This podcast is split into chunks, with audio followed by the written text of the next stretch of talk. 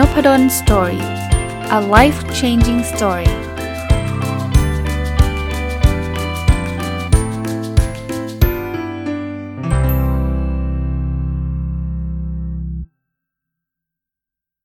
สวัสดีครับ ยินดีต้อนรับเข้าสู่นพดล Story พอดแคสต์นะครับ ยังคงอยู่กับหนังสือชื่อว่า Getting Back to Happy นะครับ ของคุณ Mark and Angel Chernoff นะหลายคนอาจจะแปลกใจบอก เอออาจารย์เดี๋ยวนี้ไม่ค่อยมี book review เลยนะ เหตุผล 2 ประการครับ จริง ๆ มีนะครับ หนังสือมีมีมีอ่านจบอยู่นะฮะ แต่ว่าตอนช่วงนี้ผมอยากจะสลับมาแนวแนวประมาณนี้ด้วย กับอันที่ 2 คือหนังสือที่อ่านตอนนี้อยู่เนี่ยผมอ่านเป็นภาษาอังกฤษ ใช้เวลานิดหนึ่งในการย่อยมันนะถ้าภาษาไทยเนี่ยผมจะจะใช้เวลาน้อยหน่อยนะพอภาษาอังกฤษเนี่ยโอ้โหมันมันอาจจะต้องกลับไปอ่านทบทวนนะกว่า คือกว่าจะออกมาเป็นไอ้ตัวพอดแคสต์เนี่ยมันต้องเข้าใจนะในในเนื้อหาที่เราอ่านแล้วก็ต้องไม่ใช่แค่เข้าใจอย่างเดียวนะมันต้องหยิบประเด็นออกมาให้ได้ว่า แล้วเราจะเอาเรื่องอะไรมาคุยนะครับมันไม่ใช่ว่าแบบอะไรก็ได้คุยไปเถอะมั่วๆไปมันไม่ใช่นะครับเพราะนั้นใช้เวลานิดนึงทำไมอาจารย์อ่านหนังสือภาษาอังกฤษเยอะตอนนี้ เพราะว่ามันมี OKR ข้อหนึ่งไงที่พูดถึงจำนวนหนังสือคือจะเอ่อ OKR ที่ OKR คือการตั้งเป้าหมายของผมนะฮะ จำนวนหนังสือรวมเนี่ยผมอ่านทะลุไปแล้ว 120 เล่มต่อปีเนี่ยตอนนี้ 140 กว่าเล่มละสบาย แต่ว่าหนังสือภาษาอังกฤษผมอยากให้ได้ 52 เล่มต่อปี เหนื่อยเหนื่อย แต่ว่าทันแหละคิดว่าทันนะตอนนี้เหลืออีก2เล่มตามเป้าแล้วนะครับก็ก็ลุ้นอยู่นะ เพราะว่าตอนนี้มันก็ปาเข้าไปกลางเดือนธันวาแล้วนะสองเหลือ 2วีคสุดท้ายกับ 2 เล่มก็ก็ต้องต้องสู้หน่อยนะครับอะวันนี้จะมาชวนในหนังสือเล่มนี้นะ คือเมื่อวานเนี่ยผมพูดถึงวิธีการบริหารจัดการอารมณ์เราแล้ววันนี้มาถึงวิธีการบริหารจัดการร่างกายเรานะเป็นมีเทคนิคหลาย ๆ ข้อที่ผมคิดว่าน่าจะเป็นประโยชน์นะมันไม่ใช่แค่ออกกำลังกายอย่างเดียวนะวิธีการแบบบริหารทำให้ทำให้สุขภาพดีอะ่ะเออเริ่มต้นนะ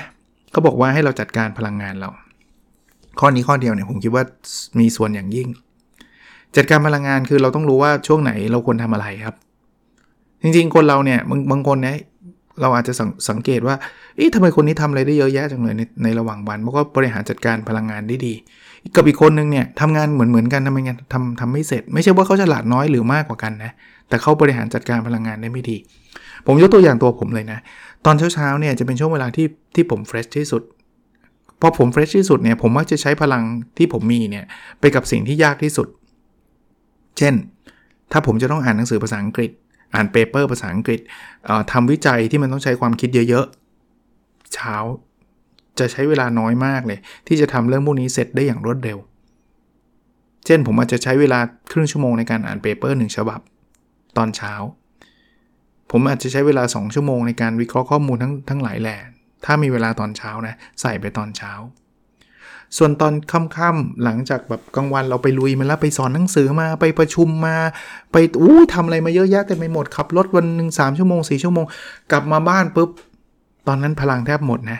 เอาเวลาไปไปตอบอีเมล ตอบอีเมลเนี่ยเป็นเป็นเป็นเป็นอะไรที่ไม่ต้องใช้ความคิดพลังงานเยอะมาก อาจารย์ช่วยเซ็นใบ เพิ่มถอนให้หน่อยอย่างเงี้ยไม่ต้องคิดอะไรเยอะไงเราก็ไม่ต้องมานั่งคิดนะว่าจะเซ็นให้เขาดีไหมนะต้องมีวิเคราะห์ว่าการเซ็นมีจุดอ่อนจุดแข็งมันไม่ได้ขนาดนั้นเพิ่มถอนก็เซ็นไปเถอะใช่ไหมอาจารย์ตกลงการบ้านส่งวันไหน ซึ่งซึ่งบางทีเขาเขียนมาผมยังไม่รู้เลยการบ้านเขาพูดการบ้านอันไหนเพราะผมสอนอยู่4ี่ห้าเซกคือเดี๋ยวต้องไปดูชื่อนิดนึง ว่าชื่อเนี้ยอยู่เซกไหน เพราะการบ้านมันดีลไม่เหมือนกันแล้วจริงผมก็เคยบอกไปหมดแล้วในห้อง แต่เด็กๆก็อย่างเงี้ย อย่างนี้ไม่ต้องใช้ความคิดเลยเยอะ ก็บอกเขาส่งวันนี้วันนั้นวันนู้นจบ แต่ลองสลับงาน 2 อันนี้ ลองดูนะ คุณจะทำงานไม่เสร็จเลย คือคือมันจะเสร็จแหละ แต่ว่าเสร็จได้ได้ไม่ดี เช่น คุณเอาเอาอีเมลมาตอบตอนเช้า พลังคุณเยอะแต่คุณเอาไปใช้กับสิ่งที่มันไม่ควรต้องใช้พลังมากอะแต่เสียเวลานะ ตอบจนหมดเลย โอเค ไปสอนหนังสือ ขับรถเหนื่อยทั้งวัน กลับมาบ้านต้องอ่าน paper ภาษาอังกฤษเพื่อจะทำวิจัย เดี้ยงครับ 2 ชั่วโมงอ่านไม่จบเลยเพราะมันเหนื่อย อ่านไปหลับไปสัปหงกไป แล้วร่างกายมันก็ไม่ดีนะ เพราะเราจะฝืนไม่ได้แล้วจะต้องส่งแล้วนู่นนี่นั่น อย่างเงี้ยคือวิธีการ manage ของผมนะ ซึ่งแต่ละคนไม่เหมือนกันนะ ผมไม่ได้บอกว่าทุกคนจะต้องอ่าน paper ภาษาอังกฤษตอนเช้า หาจังหวะตัวเองดูดีๆครับว่าช่วงไหนที่คุณมีพลังเยอะอะคุณเอาไปใช้กับสิ่งที่สำคัญก่อนนะอันที่2นะหาเวลาหายใจ เอาอาจารย์ เขาหายใจเขาต้องหายใจตลอดเวลาไม่ใช่เหรอ ใช่ครับ แต่หายใจลึกๆ หายใจแบบมีคุณภาพอะซึ่งในหนังสือมีเยอะแยะมากมายนะครับ ที่เขาสอนวิธีการหายใจต่างๆ นานาลองไปหาอ่านอ่านกันเองได้นะ แต่ประเด็นคือถ้าเราไม่รู้จักหยุด ไม่รู้จักรีแลกซ์หายใจแบบหายใจเข้า หายใจออกแบบมีสตินะเดี๋ยวเดี๋ยวคุณจะจะเหนื่อยครับ แล้วเดี๋ยวร่างกายคุณจะแบบรวนเนี่ยอารมณ์คล้าย ๆ แบบนั้นน่ยนะครับ ไปหาอ่านดูผมผมผมเคยใช้ประจำนะครับ ถามว่าปัจจุบันนี้ผมมีมีช่วงเวลาชัดเจนไหมว่า ตอนนี้ต้องหยุดหายใจลึกๆยังยังนะยังไม่ถึงขนาดนั้น แต่ว่าถ้าวันไหนนึกขึ้นมาได้เนี่ยหรือหรือช่วงไหนเอาอย่างนี้ผมเล่าให้ฟังช่วงไหนที่เรารู้สึกมีมีความวิตกกังวลเกิดขึ้นเนี่ย ผมจะเอ้ยรู้แล้วต้องหายใจ หายใจแบบลึกๆอะ่ะหายใจแบบหายเข้าออกอะไรเงี้ยอันที่ 3 ให้เราลองแบ่งงานให้คนอื่นทำเท่าที่เราจะทำได้ครับ มนุษย์เราเนี่ยบางทีเนี่ยบางคนเอาไม่ต้องบางคนละผมก็เคยเป็น ไม่ไม่ไม่รวบทุกอย่างทำเองหมดเพราะกลัวคนอื่นทำไม่ดี ผมเป็นแบบนี้มาก่อนนะครับ ผมเล่าให้ฟัง ผมทำเองทุกอย่างแต่สุดท้ายทำเองทุกอย่างเนี่ยนะเบิร์นเอาเบิร์นเอาคือเราเราทำไม่ไหวครับ เราเดี่ยงครับทำทุกทุกเรื่องทุกอย่าง ใครให้ทำอะไรทำหมดเลย เราเราไม่ไม่รู้จักกระจายงานเนี่ยเดี๋ยวนี้เนี่ย ผมเริ่มแล้วบางอย่างผมจำเป็นต้องทำเองผมทำเองครับ แต่บางอย่างผมรู้สึกว่า อันนี้มันมันมีผู้ช่วยนะเผลอๆเขาทาได้ดีกว่าเราด้วย ให้เขาทาครับ มีต้นทุนไหมมีครับ แต่ผมคิดว่ามันคุ้มค่ากับต้นทุนมากมากมากมายมหาศาลหลาย ๆ เรื่องเนี่ย ให้ผมมาทำเองเนี่ย ไม่ไหวครับอ่าผมผมเล่าส่วนตัวให้ฟังครับงานงานวิจัยเนี่ย แต่ก่อนนะ ผมทำเองแบบร้อยเปอร์เซ็นต์จริง ๆ นะออกแบบสอบถามไปพิมพ์แบบสอบถามไปยืนแจกแบบสอบถาม ผมก็ทำเองครับ ถามว่าทำได้ไม่ทำได้เหนื่อยไม่เหนื่อยมาก ผมนั่งผมถึงกับนั่งเครื่องบินไปต่างจังหวัด เพื่อไปแจกไปยืนแจกแบบสอบถามผมก็ทำมาแล้วนะครับ เหนื่อยมากครับ ปีหนึ่งทำงานวิจัยได้เรื่องหนึ่งก็อากาศเลื่อนแล้วพราะคุณเล่นทำอย่างเงี้ย ไม่สามารถครับ แต่ว่ามาถึงจุดหนึ่งอะผมตระหนักรู้ว่าเฮ้ยไอสิ่งพวกนี้คุณมีผู้ช่วยวิจัยได้นะผู้ช่วยวิจัยเนี่ยเขาสามารถทำเรื่องนี้แล้วเขาเขาอาจจะทำได้ดีกว่าเราด้วย เพราะเขามีเวลามากกว่าเรา เขามีทักษะบางอย่างมากกว่าเราด้วยนะ งานผมง่ายขึ้นเยอะ ผมมามาวิเคราะห์ข้อมูลเอง ผมมาเขียนเปเปอร์เองใช่ แต่ช่วงเก็บข้อมูลเนี่ยมีคนมาช่วย ลักษณะแบบนี้คือการแบ่งงานให้คนอื่นทำแล้วสุขภาพเราดีขึ้นไหมดีขึ้น งานวิจัยแทนที่จะทำได้งานเดียวต่อปี กลายเป็นสองสามงานต่อปี happy ไหม happy ครับ ไม่งั้นร่างกายเราพังแน่ ถ้าเราจะแบบใช้ร่างกายแบบเต็มที่ขนาดนั้น ถัดไปครับ ให้เราลองใช้ชีวิตแบบ healthy healthy lifestyle healthy lifestyle ไม่ได้แปลว่าต้องหรูหรารวยกินอาหารโรงแรมไม่ไม่เกี่ยวนะฮะ healthy lifestyle เราเราเราเข้าใจคำว่า healthy ใช่ไหมครับที่มันดีต่อสุขภาพอะนะจริง ๆ นะ เรื่องดีต่อสุขภาพนะ ผมว่ามีอยู่ 3 เรื่องในในพูดแล้วขอพูดเจาะไปเลย 3 เรื่อง กินนอนออกกำลังกายมีอยู่ 3 เรื่องเอง เอาเรื่องแรกเรื่องกิน ลดลงนะผมผมผมไม่กล้าไปห้ามใครหรอกว่าห้ามกินอาหาร junk food เพราะว่าตัวเองก็ยังกินอยู่บ้าง แต่ลดลงครับ พยายามลดอาหาร junk food ลงมากที่สุดเท่าที่เราจะลดได้ ผมผมพยายามลดอาหารทำ IF ซึ่งจะบางคนเห็นด้วยไม่เห็นด้วยว่ากันไป แต่ผมสำหรับผมผมแฮปปี้ผมไม่ได้ทำสุดโต่งขนาดว่าไม่กินอะไร 3 วันไม่ได้ขนาดนั้น ตอนเย็นผมไม่กิน แต่ผมก็กินมื้อเช้ากับมื้อกลางวันพอ ผมก็ไม่ได้หิวอะไรมากมาย อาหารที่อยู่ในจังเป็นรูปรูปแบบจังฟู้ดทานไหมผมยังทานอยู่บ้างแต่น้อยมาก น้อยกว่าเดิมแล้วกันอาจจะไม่ถึงกับน้อยมากบางวันก็หลุดไปไปทานเหมือนกัน รู้สึกเหมือนกัน เรื่องกินนะ พยายามทานผักทานปลา ผมผมส่วนตัวผมทานนะ แต่ว่าถามว่าชอบปลาไหมเอาเอาจริงไม่ชอบชอบหมูชอบไก่อะไรพวกนั้นมากกว่า แต่ก็ก็ถ้าถ้าจำเป็นหรือว่ามีก็กินอะนะผักก็ก็พยายามกิน กินแล้วนะ นอนครับ เรื่องนอนเรื่องสำคัญนะครับ บางคนบอกเฮ้ยนอนไม่เห็นเป็นไรเลยโต้รุ่งได้ใช่ถ้าคุณวัยรุ่นเนี่ยผมเคยมาแล้ว สบายทำงานทั้งคืน ตอนเช้าไปเตะบอลยังได้เลยทำมาแล้ว แต่ตอนนี้ไม่ได้นะครับ แค่ไม่ต้องอะไรมากไงแค่ช่วงช่วงบอลโลกตอนเนี้ยผมนอนดึกขึ้น ผมไม่ได้ดูคู่ตีสองเลยนะครับ ผมดูแค่คู่สี่ทุ่ม ซึ่งถ้ามันมีต่อเวลา มันก็เลยไปเที่ยงคืนตีหนึ่ง เพราะมันจะมีต่อเวลายิงลูกโทษอะไรเงี้ย แค่นี้เชื่อไหมเดี้ยง น้ำหนักขึ้นเฉยเลยนะ ผมไม่ได้กินกินอะไรเยอะขึ้น ผมไม่ได้ออกกำลังกายน้อยลงอะไรเลยนะ แต่น้ำหนักขึ้นเฉยเลย ผมว่าใช่เลย แล้ววันไหนนนอนดึกนะ อีกวันหนึ่งมันจะเละเทะ มันจะง่วงจามมั่งโอ้ยแพ้อากาศเลยเป็นเรื่องเป็นราวยาว กินแล้วนะ นอนแล้วนะ ออกกำลังกายครับ ข้อนี้เป็นข้อที่ผมทำได้ได้ได้ได้แย่ที่สุด กินผมผมถ้าผมเรียงลำดับนั้น ผมว่า นอนเนี่ยผมทำได้ดีที่สุดยกเว้นช่วงบอลโลกนะถ้าถ้าไม่ยกเว้นช่วงบอลโลก ผมคิดว่าผมนอนพอส่วนใหญ่แล้วนะแล้วก็เรื่องกินทำได้ดีลองลงมา เรื่องออกกำลังกายทำได้ดีน้อยที่สุด เพราะว่าเดี๋ยวนี้ไม่ได้ออกทุกวัน แต่อาศัยว่าเอาไปออกไปเดินบ้างอะไรบ้างแต่จริงๆการออกกำลังกายมันควรจะแบบให้หัวใจเต้นแรงอะ่ะก็นั่นแหละ healthy lifestyle ไม่ได้แปลว่าต้องไปกินอาหารหรูหรา ต้องไปไปใช้เงินแพงๆ ไม่เกี่ยวเลยครับ กินนอนออกกำลังกายเนี่ยมันไม่อาจจะไม่จำเป็นต้องมีต้นทุนอะไรมากมายนะอะอีกอีกเรื่องหนึ่งนะที่จะทำให้เรามีมีมีมีสุขภาพที่มันดีขึ้นนะนะคือเขาบอกว่าให้เราไปเจอคนอื่นบ้างนะครับ เจอกันแบบ face to face บ้าง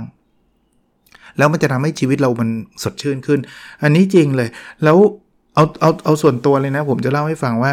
ผมเนี่ยเป็นคนที่ introvert นะ ผมเป็นคนที่ผมไม่ค่อยอยากจะไปเจอใครสักเท่าไหร่หรอก เพราะฉะนั้นเนี่ยช่วงโควิดที่เขาล็อกดาวน์เนี่ย ผมจะเป็นคนเดือดเดือดร้อนน้อยที่สุด ผมผมเห็นใจคนที่เป็น extrovert เลยนะครับ ที่ชอบไปจอดแจ๊ชอบไปคุยกับคนนู้นคนนี้ พอโดนล็อกดาวน์นี่มันเฉาเลยไง เพราะว่ามันไม่ได้เจอ แต่สำหรับผมในตอนแรก ๆ นะ นี่สารภาพว่าตอนแรกๆเนี่ย เฮ้ย ไม่เดือดร้อนดีซะอีกดิ ชอบ สอนออนไลน์ก็ยังสอนอยู่ happy แต่พอมันนานๆเข้าสัก 2 ปีไม่เจอใครเลยเนี่ยมันมันชักไม่ไหวเว้ยวันที่เราผมคลายล็อกดาวน์แล้วออกไปเจอคนเนี่ยรู้สึกสดชื่นเลยนะ ร่างกายมันสดชื่นจริงนะ ผมไม่ได้บอกว่าต่อไปนี้จะต้องแบบเจอหน้าตลอดห้ามออนไลน์ ผมก็ยัง happy กับรูปแบบออนไลน์ในในบางเรื่อง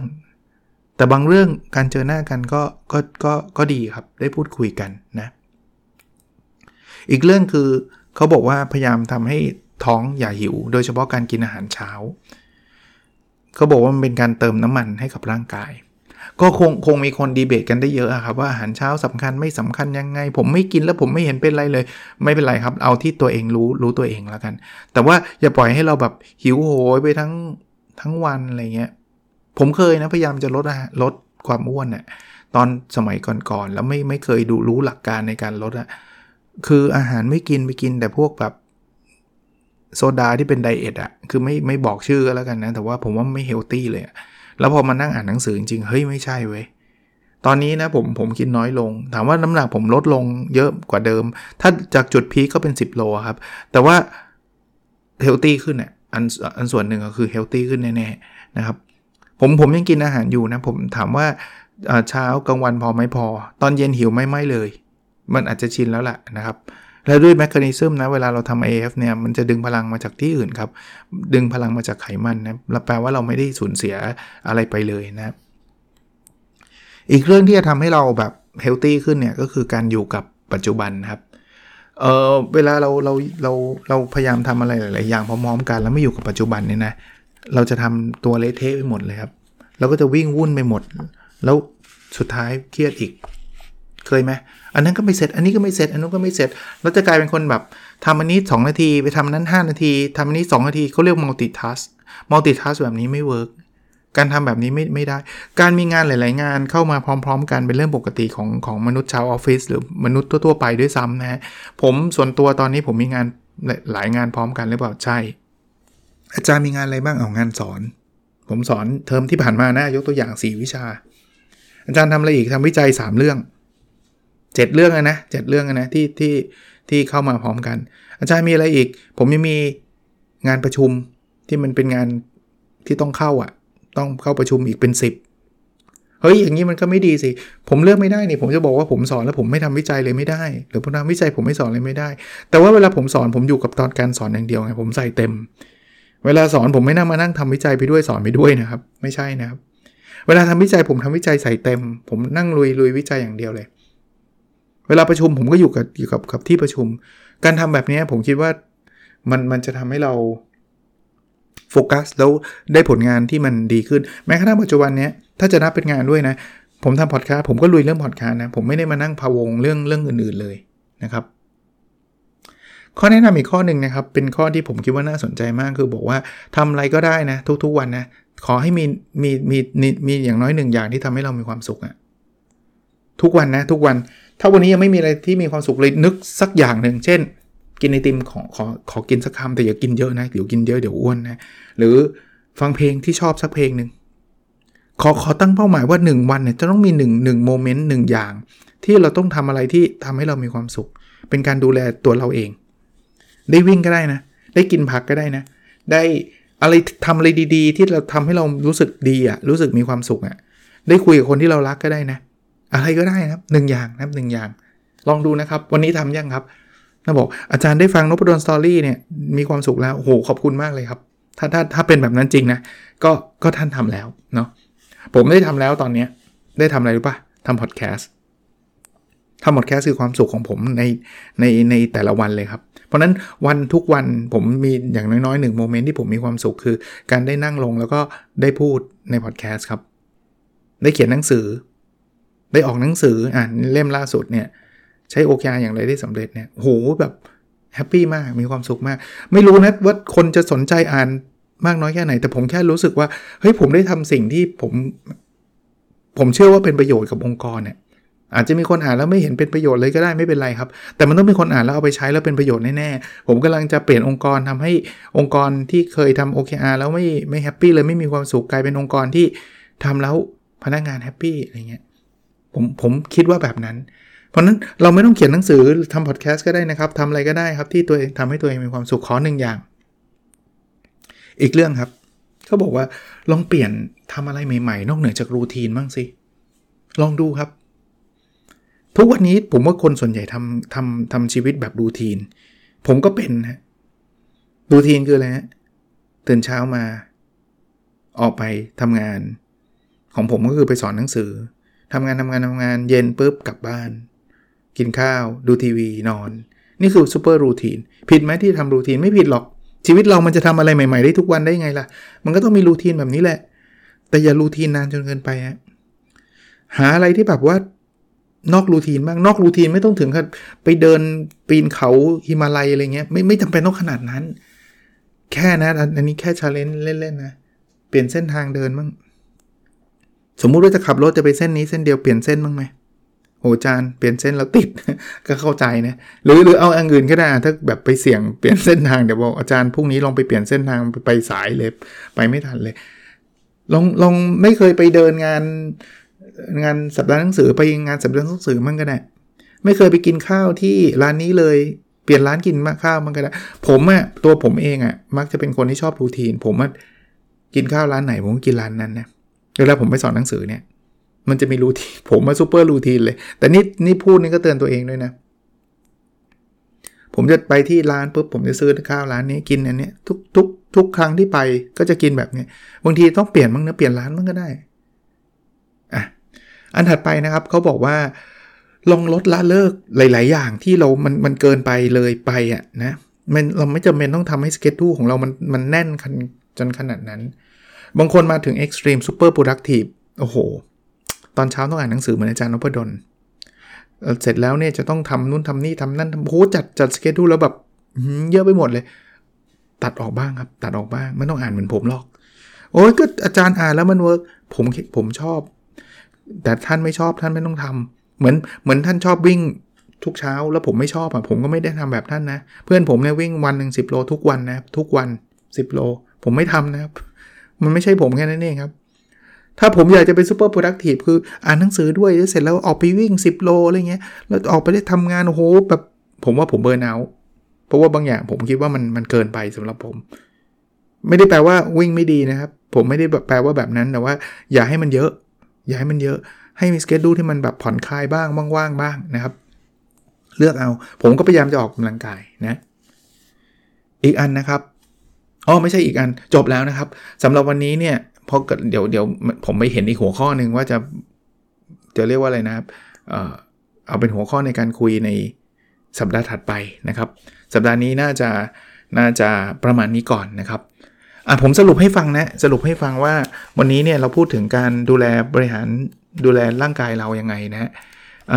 จริงๆ บางทีมันก็มีส่วนบางบางเรื่องก็มีส่วนของจิตใจอยู่ด้วยนะแต่ว่ามันก็เกี่ยวข้องกับร่างกายก็คือ จัดการพลังงานเราให้ดีนะครับ ข้อที่ 1 ข้อที่2นะครับหาเวลาหายใจลึกๆนะข้อที่3นะครับแบ่งงานให้คนอื่นทำข้อที่4นะครับให้มีไลฟ์สไตล์ที่ที่ที่ดีต่อสุขภาพนะครับ กินนอนออกกำลังกายนะข้อที่5นะครับเจอผู้คนบ้าง ข้อที่6นะครับกินกินอาหารเช้า หรืออย่าอย่าปล่อยให้ตัวเองหิวโซนะข้อที่7นะครับอยู่กับปัจจุบันให้มากที่สุดนะครับ อย่าไปคิดทำนู่นทำนี่พร้อม ๆ กันหลาย ๆ อันในเวลาเดียวกัน ข้อที่8นะครับทำหนึ่งอย่างในทุกๆวันที่ทำให้เรามีความสุข ข้อที่9นะครับเปลี่ยนรูทีนเราบ้างนะทำอะไรใหม่ๆบ้างแล้วข้อที่ 10นะครับคือออลดละเลิกในหลาย ๆ เรื่อง ไม่อย่าให้ตารางเราแน่นจนเกินไปทำแบบนี้ผมว่าชีวิตเราจะจะดีขึ้นนะสุขภาพเราก็จะดีขึ้นด้วย โอเคนะครับ แล้วเราพบกันในสดถัดไปนะครับ สวัสดีครับ